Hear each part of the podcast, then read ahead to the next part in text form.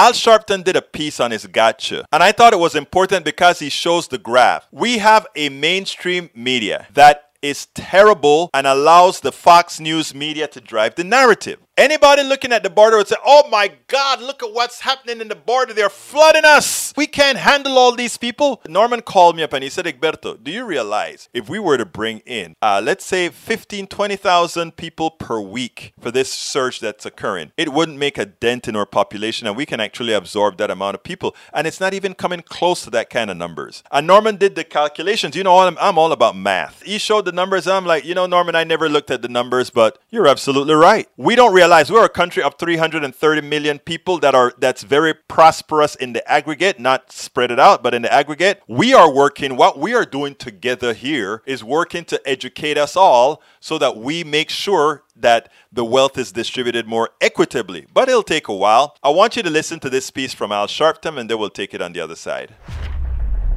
I want to talk about the ridiculous assertion spread by Republicans recently that President Biden is somehow responsible for the recent surge of immigrants at the southern border. Biden addressed that absurd claim himself on Thursday. Look, I guess I should be flattered. People are coming because I'm the nice guy. Truth of the matter is, nothing has changed. Does anybody suggest that there was a 31% increase under Trump because he was a nice guy? And he was doing good things at the border?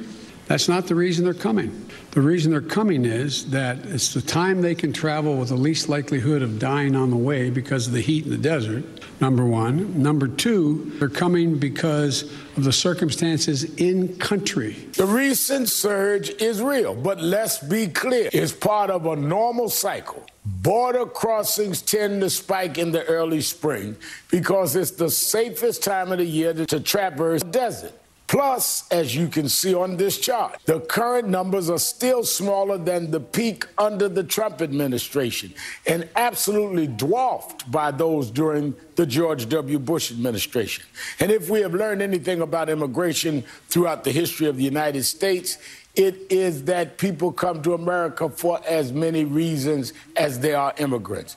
But as the president shared in a personal story about his family's immigrant past, all of them come to this country for a chance at a better life, often because the one they are living is unsustainable and unsafe. When my great-grandfather got in a coffin ship in the Irish Sea, expectation was he going to live long enough on that ship to get to the United States of America. But they left because of what the Brits had been doing. They were in real, real trouble. They didn't want to leave, but they had no choice.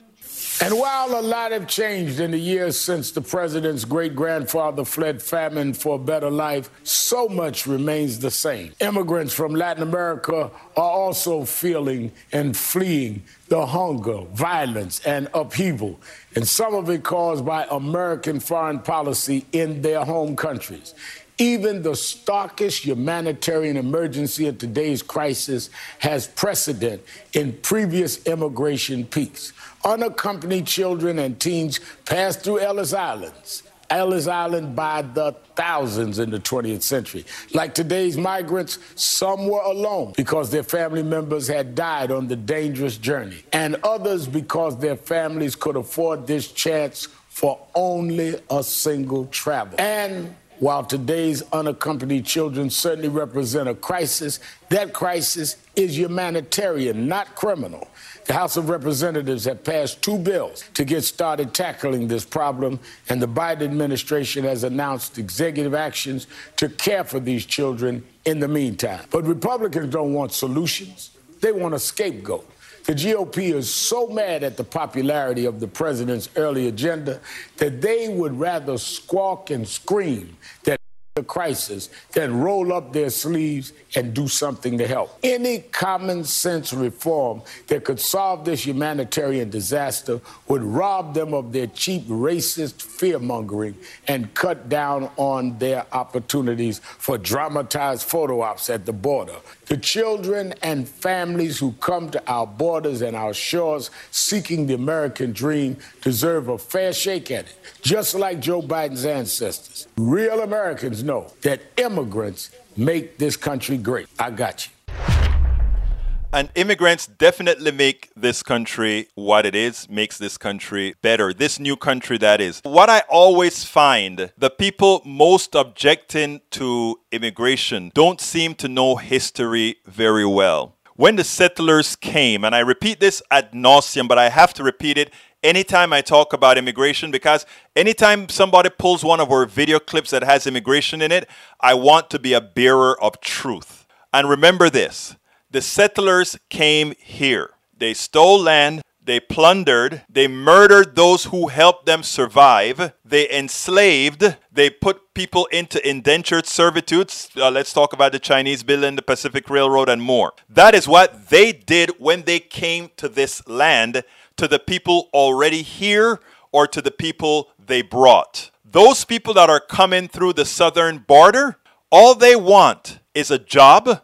All they want is a place where they can live in peace. They're not trying to take away anything from anybody. Many times, they're coming to a land that was previously theirs, from ancestral lands. Many times, they're simply coming to do a job we need them to do. I've always said, it would be nice if we could coordinate all our undocumented workers that are working in the farmlands of Kansas, working in the farmlands of California, Georgia, Florida, Alabama, and all these other places, and get them to stop working for 1 month, and you will see what happens to America. Get all the babysitters, all the people taking care of other people's kids and cooking for them and all of that. Just the undocumented ones. I'm not even talking about the documented folk. I'm talking about the undocumented ones. And by the way, they're not only from Mexico or Honduras or Guatemala or El Salvador. They are from Nigeria. They are from all over the world. They are from Canada. But of course, the Canadian ones don't generally have to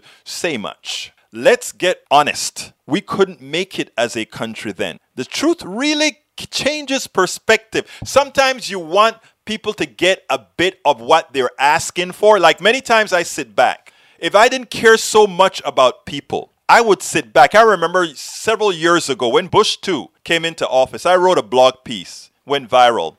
I said, let Republicans do everything they want to do to this country. Give them free will. Do not filibuster. Do not do anything. Allow them to run the country the way they speak. If we were ever to do that, we would never have to worry about Republican orthodoxy again. Unfortunately, the humane portion of me said the following. Unfortunately, we can't do that because it would mean sacrificing too many of our fellow citizens to prove that Republican orthodoxy is a failure. So we couldn't do it. But sometimes, because even many of those who are supporting this particular ideology, it will hurt them the most. Humanity says we just can't let it happen. We spend a lot of time deconstructing the news, trying to parse it into a form that everybody can understand. We try to find those little nitpicks where it flies above the fray, etc. If you really like these videos that we do, I want to ask a big favor. Please go ahead, number one, subscribe to our channel, and number two, please join if you can. Thank you so kindly for watching. Keep watching. Please remember to share. We must populate the entire internet with our progressive message, a message that we know is what most Americans say that they want. So help us, please join.